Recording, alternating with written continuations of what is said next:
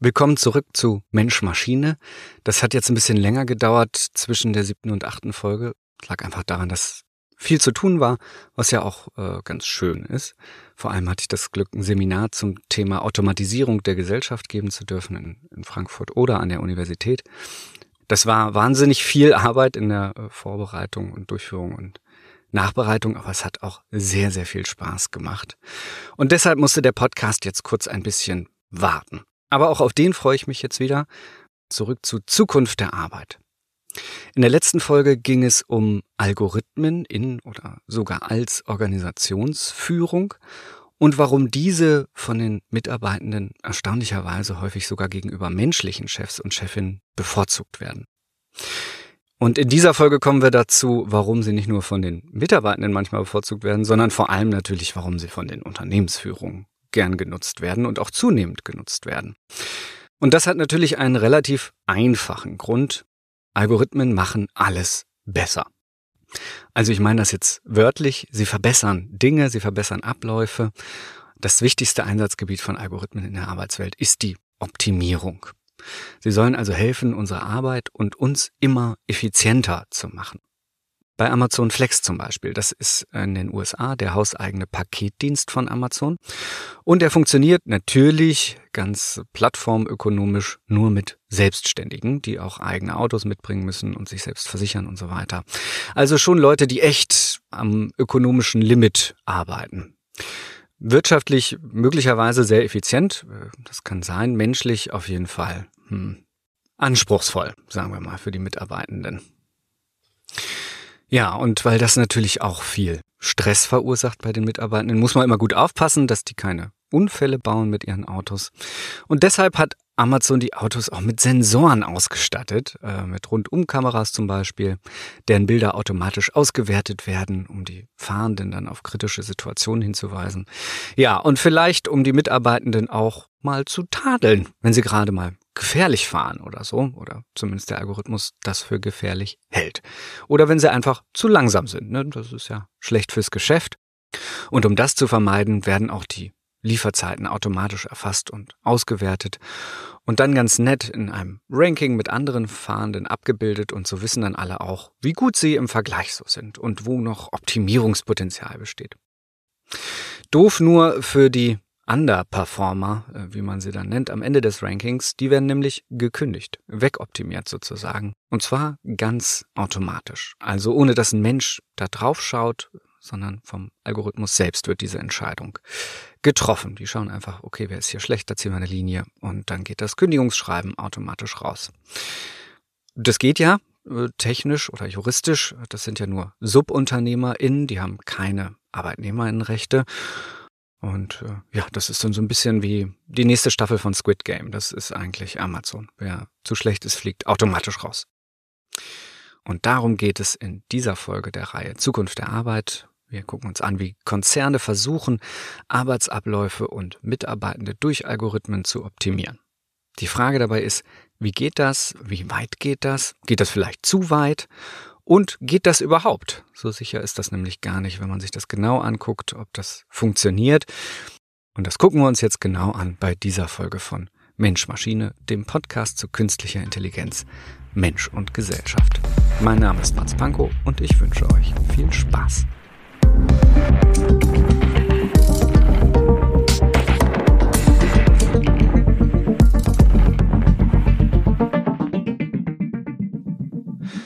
Algorithmen können uns nicht nur bedarfsgerecht assistieren, darum ging es ja schon in den vorherigen Folgen dieser Staffel, sie kontrollieren uns auch. Sie kontrollieren die Geschwindigkeit unserer Arbeit und natürlich auch die Qualität unserer Arbeit. Für die Unternehmensführung natürlich eine attraktive Möglichkeit der Überwachung. Endlich müssen sich Arbeitgebende nicht mehr auf die Fähigkeiten ihrer Mitarbeitenden verlassen oder die selber kontrollieren. Durch Messung und Auswertung aller Arbeitsschritte ist die Qualitätskontrolle quasi technisch implementier- und automatisierbar. Und das macht nicht nur Amazon, sondern zum Beispiel auch die britische Supermarktkette Tesco. Die überwacht ihre Mitarbeitenden mit Navigations- und Fitnessgeräten. Jeder Arbeitsschritt, jedes Detail soll da kontrollierbar werden und fließt auch in die Arbeitszeitberechnung mit ein und auch in die Leistungsbewertung und teilweise sogar in die Gehaltsberechnung. Der Druck auf die einzelnen ArbeitnehmerInnen wächst also durch die ständige Überwachung. Sie arbeiten, als würde ihnen ständig der Chef oder die Chefin über die Schulter gucken. Ich denke, das äh, kennt jeder, dieses unangenehme Gefühl. Klar, dass man da Fehler macht, ja, das verunsichert ja auch. Aber Fehler machen natürlich nicht nur die Arbeitnehmenden, sondern machen natürlich auch die Maschinenfehler, die diese Arbeit überwachen sollen. Die interpretieren zum Beispiel vorsichtiges Fahrverhalten als Trödeln oder äh, spontane Problemlösung als Regelabweichung. Das ist keine Theorie, sondern das sind äh, tatsächlich dokumentierte Beispiele aus diesen Überwachungsalgorithmen. Aber natürlich haben einige Konzerne auch für dieses Problem schon eine Lösung im Ärmel. Da sollen dann nicht mehr die Maschinen die Leistung der Mitarbeitenden überwachen, die Vorgesetzten natürlich auch nicht, sondern die KollegInnen selbst sollen das machen. Ja. Mit dem Programm Sona will Zalando zum Beispiel seine Mitarbeitenden motivieren, einander qualitatives Feedback zu geben, wie es die Firma nennt. Und gut, klar, so eine Feedback-Kultur, das ist ja durchaus etwas Wünschenswertes, um die Arbeitsqualität zu verbessern, wenn es um die Sache geht. Aber die Bewertung von Mitarbeitenden in Punktetabellen gefährdet natürlich mindestens das Vertrauensverhältnis der Mitarbeitenden untereinander. Statt Kollaboration im Sinne eines gemeinsamen Ergebnisses droht ja dadurch die Konkurrenz im Sinne der eigenen Karriere in den Vordergrund zu rücken. Also ich stelle mir vor, man fühlt sich dann sicherlich ständig beobachtet durch seine Kolleginnen und Kollegen, traut sich auch nicht mehr aufrichtigen Austausch zu haben, denn der kann ja auch jederzeit die Bewertungen verschlechtern. Man wird dann vielleicht misstrauisch gegenüber den Kolleginnen. Wer hat mich jetzt reingeritten oder wer will mich reinreiten? Das ist natürlich eine ungünstige Umgebung für eine produktive Fehlerkultur, wenn keiner mehr Fehler eingestehen kann, ohne dass es negative Konsequenzen haben könnte. Und mit sinkendem Vertrauen der Mitarbeitenden untereinander und auch in die Mitarbeitende, das kommuniziert so ein System ja, wir müssen euch ständig kontrollieren, sinken im Allgemeinen auch die intrinsische Motivation, also die Motivation aus sich heraus, die die Arbeitenden normalerweise mitbringen zu ihrer Arbeit.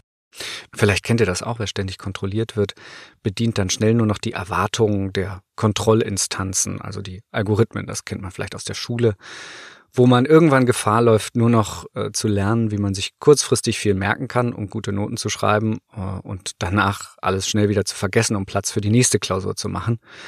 Oder äh, ich kenne das auch noch, dieses sich einmal in der Stunde melden in der Schule für die mündliche Note, egal ob man was zu sagen hat oder nicht.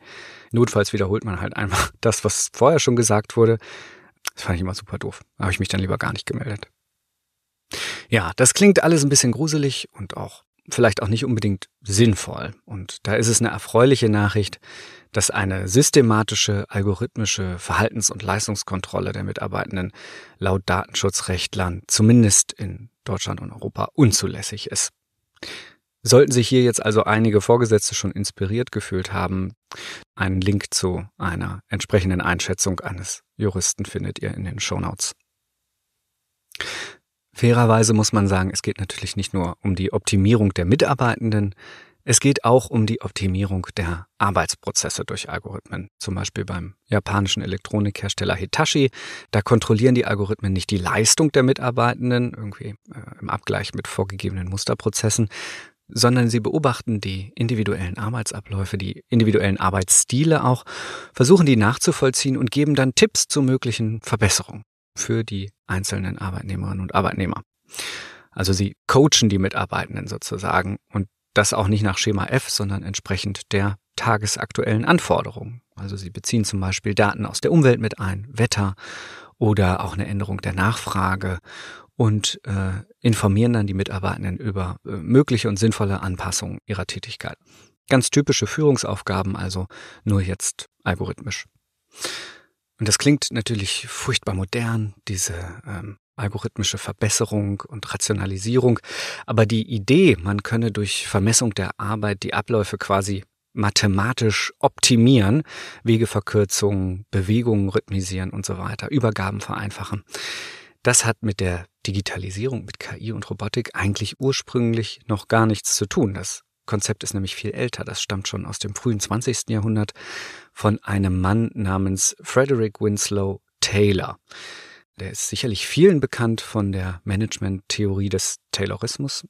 Klingt ein bisschen eitel, aber er selber hat diesen Namen nie verwendet.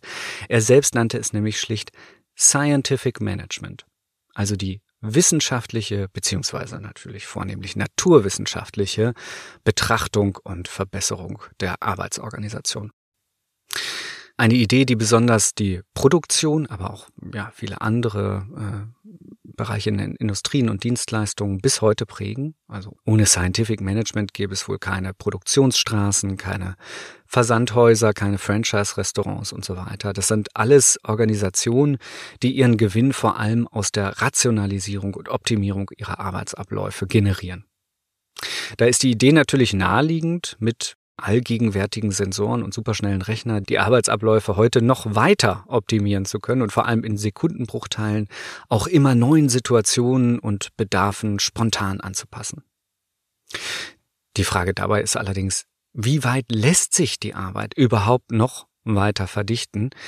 Sind die Leistungsreserven der Humanressourcen, um in der Sprache der Theorie zu bleiben, nicht längst erschöpft? Leisten die Arbeitenden nicht meistens sogar schon ihr Bestes oder zumindest nah dran. Was soll dann Algorithmus eigentlich noch rausholen?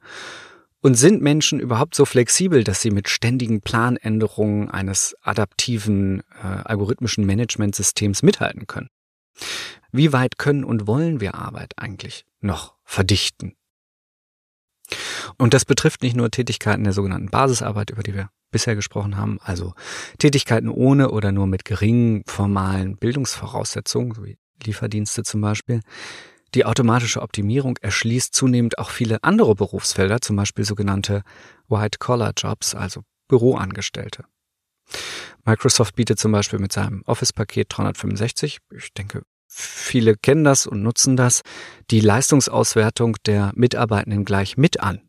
Ja, da wird der Admin dann zu Optimierungszwecken natürlich nur regelmäßig über die Auslastung der Mitarbeitenden oder über besonders produktive oder weniger produktive Zeitfenster informiert.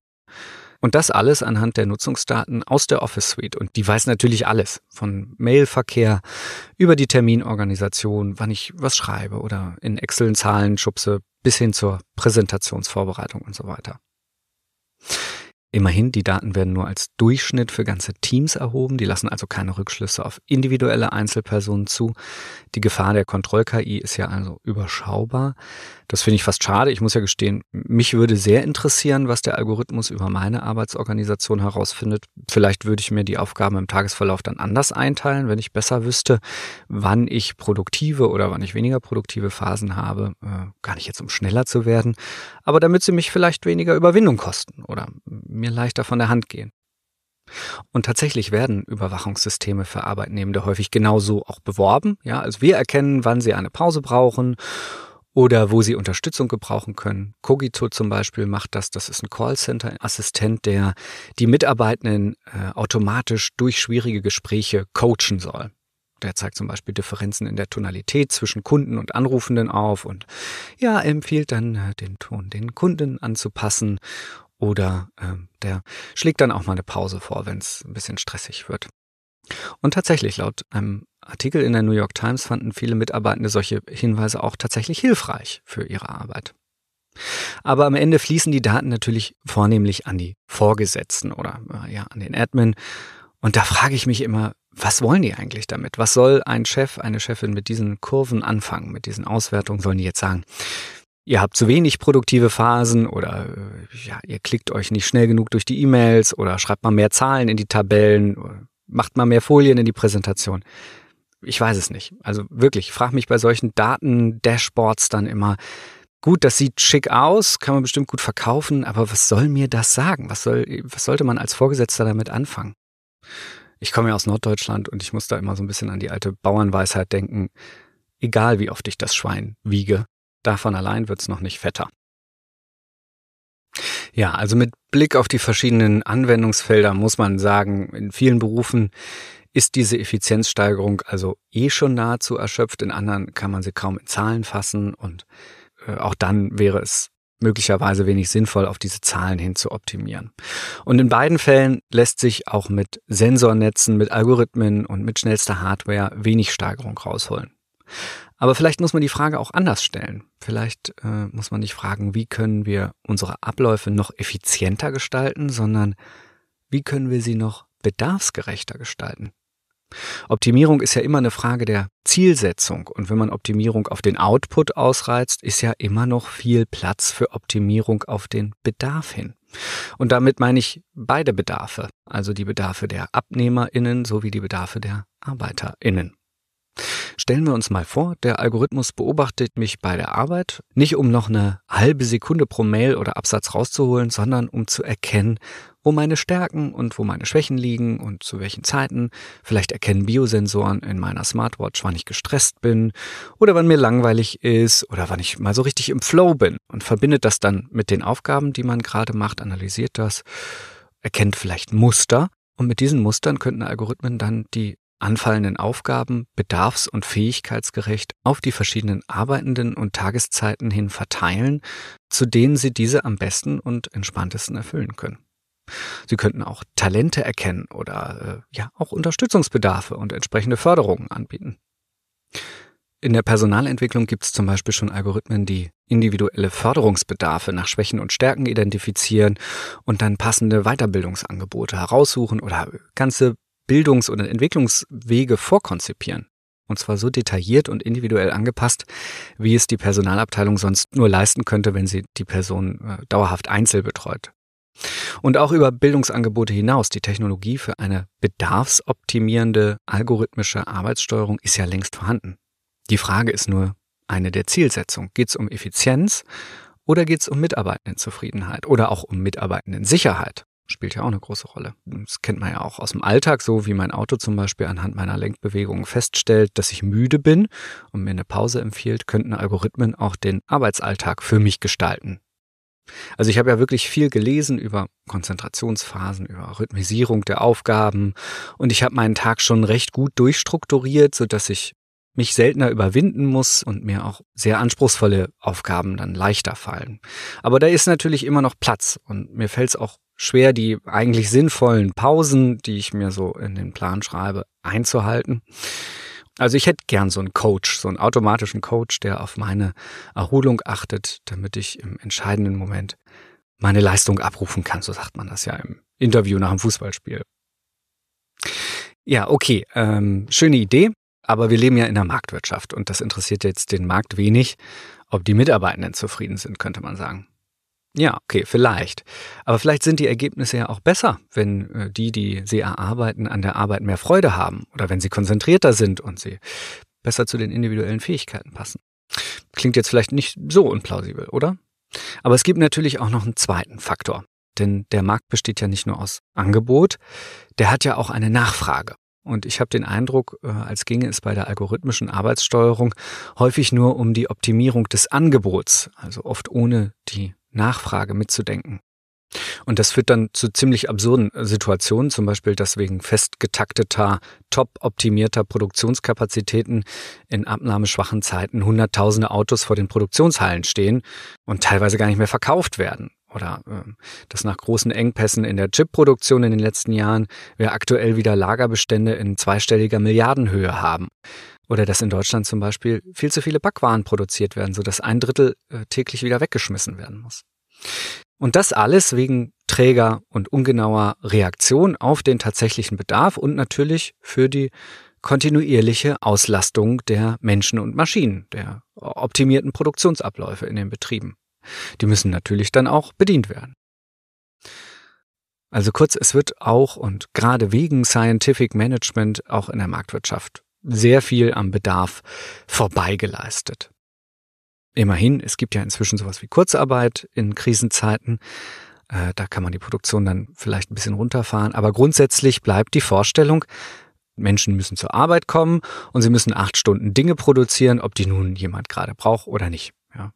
Ja. Furchtbar, oder? Also man muss sich das mal vorstellen. Viele Menschen verschwenden ja, einen Großteil ihrer Lebenszeit mit konzentrierter Arbeit, die keiner haben will. Arbeit vielleicht, die, die sie ja auch belasten könnte oder die, die sie vielleicht überfordert, die sie gesundheitlich schädigt, ne, gerade in der Produktion, in der Industrie. Für nichts. Die hätten doch stattdessen auch lieber Urlaub machen können oder was Sinnvolles in den sozialen Berufen zum Beispiel. Da gibt's immer freie Stellen und da arbeitet auch ganz sicher keiner am Bedarf vorbei. Und hier sehe ich das eigentliche Potenzial einer digitalisierten und automatisierten Unternehmenssteuerung. Eigentlich müsste die gesamte Produktions- und Dienstleistungskette von der Nachfrage aus gedacht werden. Also wenn heute keiner ein Auto kauft, dann stehen die Anlagen halt still. Ja, die Arbeitenden bekommen eine SMS und können zu Hause bleiben. Oder wenn sie mögen, können sie vorbeikommen und dann schon mal vorarbeiten und dann bleiben sie halt morgen zu Hause. Und genauso könnte das ja bei den Zulieferern sein und bei den Zulieferern der Zulieferer und sogar bis zur Rohstoffproduktion runter und dem Kantinenpersonal und so weiter. Das ließe sich ja heute alles schon durch vernetzte Systeme quasi in Sekunden über Betriebe und Kontinente hinweg regeln. Ich überspitze das jetzt natürlich. Ja, viele Anlagen, gerade in der Produktion, brauchen auch Tage, um hochzufahren. Da kann man jetzt nicht in Minuten umstellen.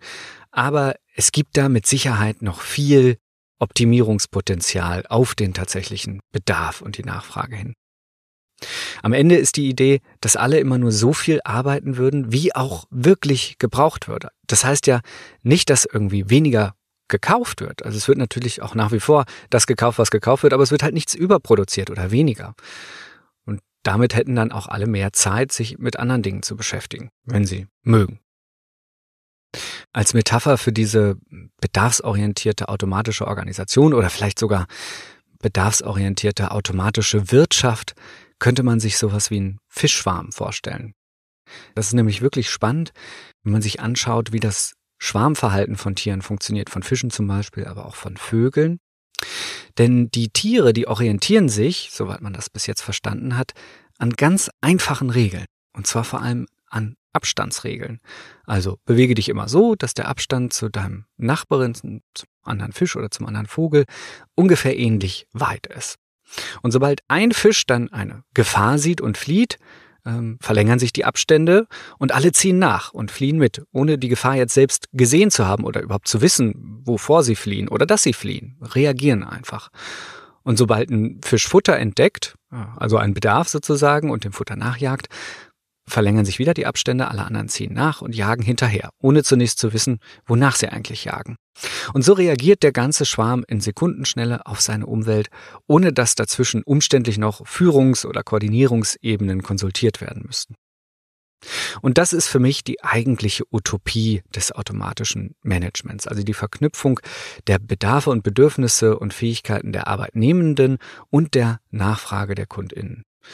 Das also, was eigentlich die Planung und Führung äh, einer Organisation machen sollten, wofür Menschen aber leider häufig die Rechenpower fehlt und äh, auch äh, ja die die Reaktionszeit und wo häufig auch zu viel Ego im Spiel ist oder Unsicherheit, so dass viel für die Bedürfnisse der Vorgesetzten gearbeitet wird und ja vielleicht für deren Geltungsanspruch, für deren Sorgen und Ängste äh, oder deren Kontrollbedürfnis, äh, aber eben nicht für die Nachfrage am Markt. Und das ist auch schon das Fazit dieser Folge. Arbeitsoptimierung gab es schon immer, auch mit menschlichen Vorgesetzten, mit dem Scientific Management. Algorithmen und digitale Sensoren erlauben allerdings eine immer kleinteiligere und vor allem allgegenwärtige Überwachung und Optimierung. Und da muss man sich schon fragen, ab wann die Möglichkeiten biologischer Individuen zur weiterer Verbesserung damit auch überfordert werden. Und vor allem auch, ob man das überhaupt braucht. Muss alles, was an Effizienz möglich ist, auch rausgeholt werden. Und dazu gehört auch die Frage, woraufhin soll denn optimiert werden? Immerhin bietet die Technik die Chance, viele Führungsfähigkeiten zu automatisieren und damit auch das Eigeninteresse des mittleren Managements aus der Organisation zu entfernen. Stattdessen kann die Technik echtzeitlich beobachten, wie der Bedarf am Markt ist und dies in Produktionsplanung und Arbeitsanweisung übersetzen und direkt an die produzierenden Menschen weitergeben. Und das ist eine spannende Chance. Also die Steuerung des Unternehmens vom Bedarf der Kundin her statt vom Bedarf der Vorgesetzten, das wäre in vielen Unternehmen sicherlich schon ein großer Fortschritt. Noch größer wäre er, wenn die Algorithmen auch die Bedarfe und Fähigkeiten der Mitarbeitenden in ihre Kalkulation mit einbezogen. So könnte die Arbeit dann immer angepasst auf Kompetenzen äh, und auf Interessen und Tagesformen der Mitarbeitenden hinzugeschnitten werden oder sogar optimiert werden. Klar werden wir alle dennoch weiterhin auch Dinge tun müssen, die uns weniger Spaß machen, die ja, uns auch anstrengen, die uns überfordern, aber immerhin dann in maßvollen Dosen und vielleicht zu den bestmöglichen Zeiten. Denkt man die Vermessung und Optimierung der Arbeit also zu Ende, müsste sie nicht nur zur Optimierung der Mitarbeitenden auf ihre Arbeit führen, sondern auch zu einer Optimierung der Arbeit auf ihre Mitarbeitenden und Kundinnen hin. Statt also die intrinsische Motivation der Mitarbeitenden durch ständige Überwachung zu unterminieren, würden Algorithmen, die auch die Bedürfnisse und Fähigkeiten der Arbeitnehmenden einkalkulieren, den Arbeitswillen sogar noch steigern. Also ich fühle mich deutlich motivierter, wenn ich das Gefühl habe, dass die Arbeit auch im Sinne meiner Fähigkeiten und auf eine echte Nachfrage hin organisiert wird, als nur auf eine äh, ja, sinnlose Output-Maximierung. Aber klar, dafür müssen die Algorithmen natürlich vor allem transparent sein. Dafür müssen sie nachvollziehbar sein in ihrer Funktionalität die ganzen Vorteile von algorithmischer Arbeitsorganisation, von gerechten Entscheidungen bis hin zur Optimierung können von Arbeitnehmenden natürlich nur angenommen werden und auch erkannt werden, wenn sie auch wissen, nach welchen Maximen diese automatischen Entscheidungen getroffen werden, wie die Algorithmen also funktionieren. Das heißt jetzt nicht, dass jemand äh, den Code lesen oder auswendig lernen muss. Wichtig sind nur die zentralen Entscheidungs- und Optimierungskriterien. Die müssen erkennbar bleiben. Tja, aber vielleicht ist das auch alles egal. Vielleicht äh, werden die Algorithmen und Roboter uns ja ohnehin so viel Arbeit abnehmen durch die Selbstverbesserung, dass für uns kaum noch was zu tun bleibt. Schließlich findet vor allem ja da die Effizienzsteigerung statt, also nicht bei den Mitarbeitenden, sondern bei den, bei den Maschinen selbst, bei der Technik selbst. Also werden wir ja wahrscheinlich allein durch bessere Maschinen in unserer Arbeit viel effizienter, viel schneller auch. Vielleicht kommt dann endlich die schon lange angekündigte 15-Stunden-Woche. Hm, naja, also um die stetige technische Weiterentwicklung äh, der Maschinen und den damit verbundenen Produktivitätszuwachs. Darum geht's in der nächsten Folge von Mensch Maschine, dem Podcast für künstliche Intelligenz, Mensch und Gesellschaft. Mein Name ist Mats Pankow und ich freue mich, dass ihr dabei wart. Bis nächstes Mal. Macht's gut.